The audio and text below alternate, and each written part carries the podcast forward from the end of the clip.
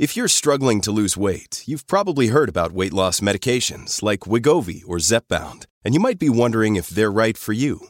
Meet PlushCare, a leading telehealth provider with doctors who are there for you day and night to partner with you in your weight loss journey. If you qualify, they can safely prescribe you medication from the comfort of your own home.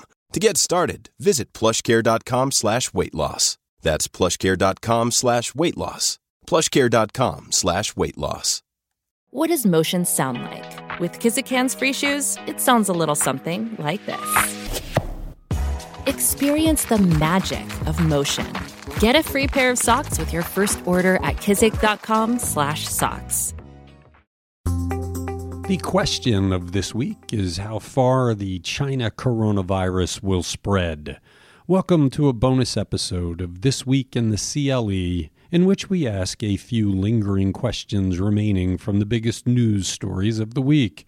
I'm your host, Cleveland.com editor Chris Quinn. Our regular episode, published Thursday, features our reporters and editors analyzing the week's news in detail. You can find it wherever you get your podcasts. A month from now, will the China coronavirus be a forgotten blip on the news cycle radar, or will we all be huddled in our homes, avoiding crowds, waiting for this thing to cycle out? Ohio had a jolt this week with news that two students at Miami University were being tested for the coronavirus after returning to the campus from China and having flu like symptoms. Suddenly, a crisis half a world away was front and center in Ohio, sparking no end of discussion, concern, and questions because so much remains unknown about this virus how fatal it is, whether you can be contagious for days before you have symptoms, how easily it spreads from person to person. Predictions on how it might progress are all over the place. Two things are certain. One is that the numbers in China keep jumping up from 4,500 infected Tuesday to 6,000 Wednesday to 7,200 Thursday. The other is that health experts are expressing alarm at its rapid spread. In just three weeks, it hit more people in China than SARS did in 2008. The next few weeks should provide some much needed answers about whether this will run rampant, and then the lingering questions might be about how America handles a genuine health crisis. How many people in Cleveland, specifically African Americans, will be able to prosper in the years ahead simply because Cleveland no longer will prosecute people for having seven ounces or less of marijuana. This is a big deal.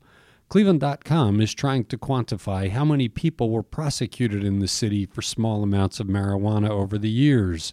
City Councilman Blaine Griffin, who led the effort to change the city marijuana law, quoted research showing African Americans were charged for such crimes at seven times the rate of white marijuana users. The other question this raises is how it will affect policing in Cleveland. How many times have police used suspicion of marijuana possession as the pretext for stopping someone? Will changing this law build more trust between residents and police? This is a bold move by the Cleveland City Council, a step for social justice in a city that has been talking a lot about racial equity. So I ask again how many people in Cleveland will prosper in the future because they are not dogged by minor marijuana convictions?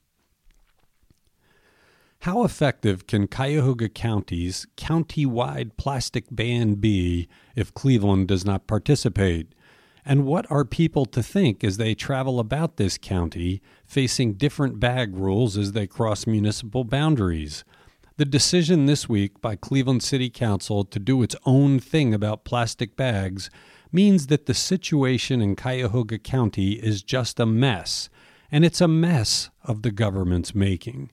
First, Cuyahoga County Council adopted a countywide ban without gathering everyone affected together to build a true consensus. And then they did little to publicize the ban as the January 1st effective date approached. Then, Cleveland City Council, without putting much effort into talking with the county, unilaterally pulled out of the countywide ban temporarily to study options. Now the city says it is permanently out. The city likely will institute a bag fee instead for both plastic and paper bags.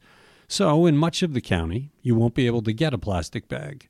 In Cleveland, you'll have to pay no matter what kind of bag you get. The question that lingers here is when will the leaders of this region cut out the nonsense, get together, and come up with a plan that works for everyone and serves the public who elected them? What we have here is a failure of leadership. Who in Cuyahoga County is responsible for reducing the violent crime of teenagers? Is it the county prosecutor? Is it juvenile court judges? Someone has to step up because the status quo is treating far too many teenagers as adult criminals. County Prosecutor Michael O'Malley came forward this week with data showing that the 102 youths that he had moved to adult criminal court pretty much deserved to be there. They committed awful crimes. But almost all of those 102 kids had been through the juvenile court repeatedly, meaning the system that was designed to rehabilitate them had contact with them repeatedly, but failed to help them. Judges make the decisions in juvenile court, so the failure rests most squarely with them. Are they providing the right kinds of services to get these children back on the right track? They don't even track which services work best. But O'Malley's prosecutors are in those courtrooms before those judges, so they have a voice also. If we want to reduce the number of kids being charged as adults, the system has got to make a difference way before O'Malley is confronted with the decision of taking them to adult court. Will he and the judges step up to do that? We have two striking questions about the administration of Cuyahoga County Executive Armond Budish this week. Will it ever stop making bonehead mistakes? And will it demonstrate some humanity with the low paid workers it has harmed with its latest bonehead mistake? Actually, here's a third question Does anyone in this administration building step back and think about the ramifications of the decisions they make? We've been talking at Cleveland.com of building a calendar of all the mistakes this administration has made over the years because we feel like we write about them almost every week. This week, we learned that the county's latest screw up was failing to deduct the correct amounts of health care premiums from paychecks in the Public Works Department.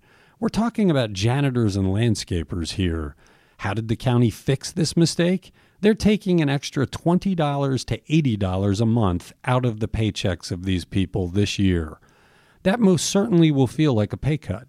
Did anyone at the county think for a moment about the hardship that causes? Did anyone in the Budish administration consider having the county eat the cost of this instead of cutting the worker pay? The one hope for these workers might be the county council. Budish might not think about how this harms the staff, but will county council step in to provide some relief? Thanks for listening to this bonus episode of This Week in the CLE. We'll be back with more lingering questions next Saturday.